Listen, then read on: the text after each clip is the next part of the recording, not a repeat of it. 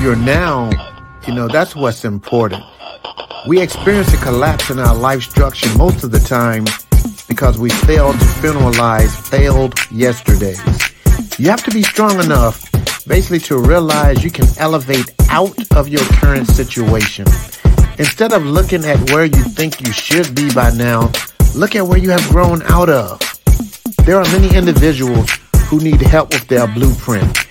And I want to be that vessel, nothing special, just that mouthpiece to inspire you to construct the best version of your life that you can be.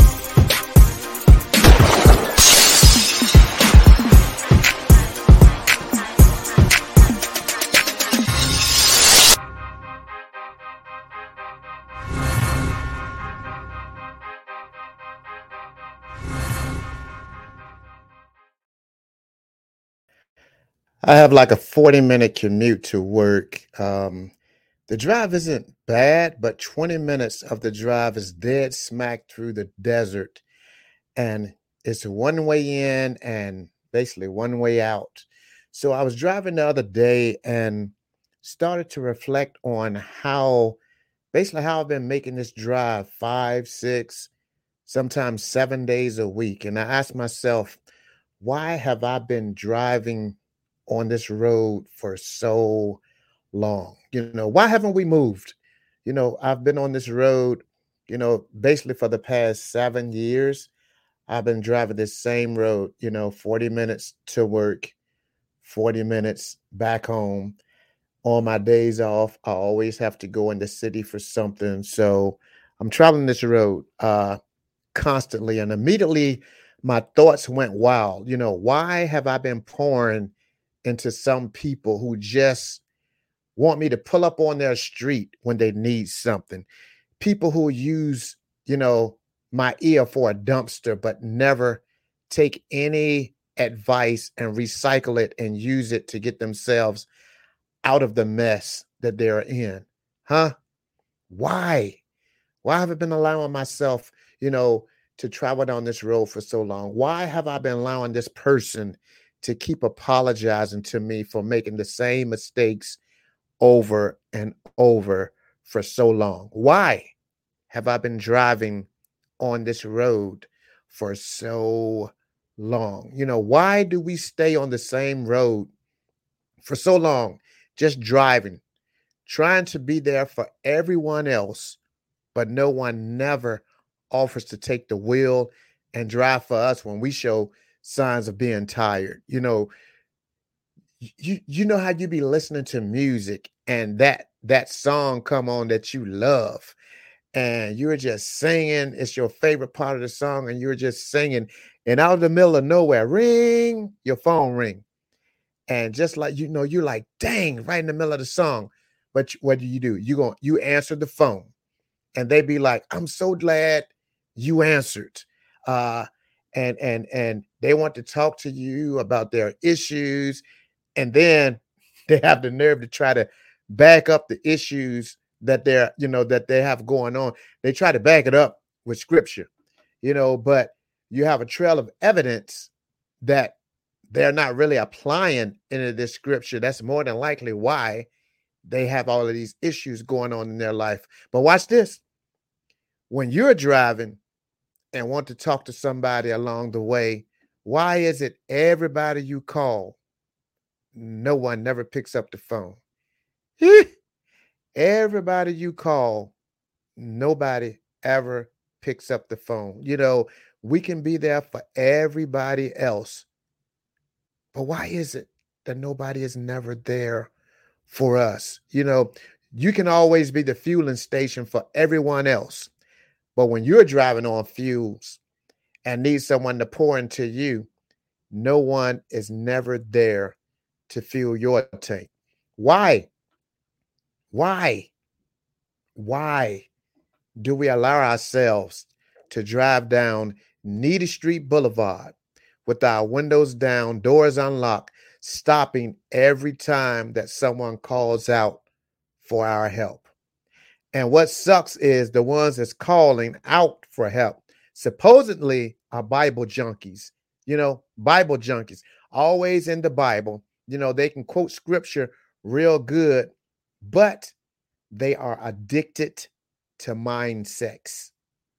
That's right, addicted to mind sex. Sheesh. If I'm stepping on your toes, move your feet.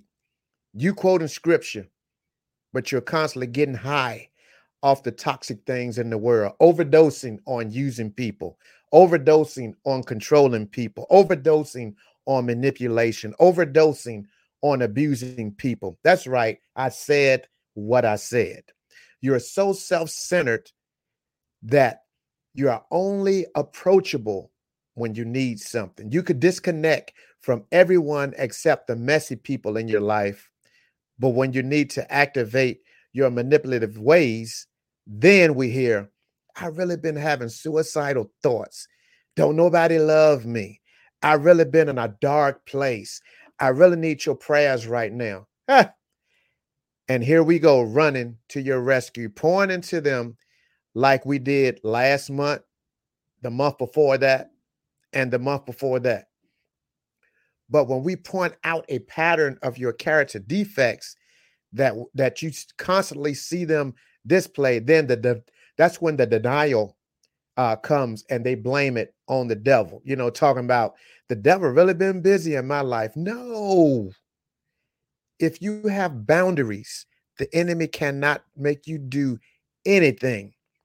You know, the enemy can't make you do anything when you have those boundaries set and you know that a lot of things that you are doing, if you're quoting scripture and you're that Bible junkie, you know a lot of these things that you do, a lot of your ways that you're displaying are not godly ways. And God is not pleased with the way that you use people. He's not pleased with the way that you act towards people. He's not pleased with your actions. You know, we we've been driving down this road for weeks, months, and years and you have been given all the tools to set boundaries and place yourself in a clean and healthy place. You're supposed to be a Bible junkie. And if this is true, you should know that mind sex is not of God. You can't emotionally stimulate other people, you know, in a bad that's that's not cool. It's not cool. But one of the things that I, I really believe that it's some behind the scenes stuff that's taking place behind closed doors that you're that you are not dealing with and this is why the denial is there. As long as you're in denial you will continue to overdose on all those character defects. Deliverance is a lot you know a lot of people are scared of deliverance. Why? Because it can get real messy. Deliverance can get real messy but unfortunately many do not want their mess revealed so that's why they continue to act out in those ways because they know in order to be delivered from it, they have to expose a lot of stuff that's going on, you know, behind the scenes. So this is why you have control issues. They do not want to give anyone access to to to what they are dealing with in the dark. If you are not ready to deal with the hidden relationships, hashtag sneaky leaks, the porn addiction, the OnlyFans addiction, the drinking. I can go on and on. But if you are not ready to deal with this stuff, you're going to continue to act out and use people the way that you that you have been doing. You will start to, you know, basically you have things that you need to be delivered from. And I promise you, once you deal with it and ask God to deliver you from it, you will start to feel the love and start to heal from the flaws and imperfections that has kept you walking around wounded. How do you do this? How do you do this? I'm glad you asked. It's simple. Make yourself a promise and commit to driving alone through the desert with no one but Jesus. Isolate, sit, and chill, and take time and look at yourself through your rear view mirror and reflect back at all the things that you have driven through, into, and over. Yeah, and that can be a lot of stuff. Just look back and reflect. You know, who has I driven to, through, and over? Sheesh, that's people, places, and things. That's right, I said things.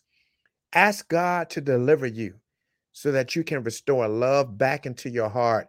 It can be someone that totally wronged you, that did you dirty, and they owe you an apology, but they haven't apologized. So you have to emotionally and verbally abuse. You know, you you you basically feel like you've been emotionally and verbally abused. So basically, that's why you've been emotionally and verbally abused to other people because you're walking around wounded and hurt because of what that person did to you and you didn't you haven't gotten an apology from them. So that's why you're you know you're manipulative you're controlling you know you're arrogant and you you're self-centered because you're holding everybody else accountable for what something about someone else did to you you know and so basically the whole this whole spiel on this podcast if that's if that's you and you're feeling all of that you're emotionally wounded from mind sex so you can free yourself by forgiving them. That's the only way you're going to free yourself by forgiving them. You cannot have a manipulative spirit and love someone at the same time. Jesus said you're supposed to love one another as i have loved you if you love me then keep my commandments it's like me you know, if you're like me and you have a heart for helping and loving people, it's hard to not show up for people. But I have been in a different place these past few weeks where I have been forgiving those who know not what they have done and setting boundaries where I will not allow them access into the space to allow it to happen again. Do not let anyone or anything that you're attached to emotionally wound you and cause you to become addicted to mind sex, where you just become a controlling, controlling and, uh, and manipulating individual. Yeah. Do not allow anyone to push you in a place where you start to emotionally wound others you know, stop stimulating other people because you've been hurt by other people. That's no way to live. No way to live. So, hey, if you enjoyed this episode, please share it with someone in your circle. And uh, until next week, have an amazing week. Peace.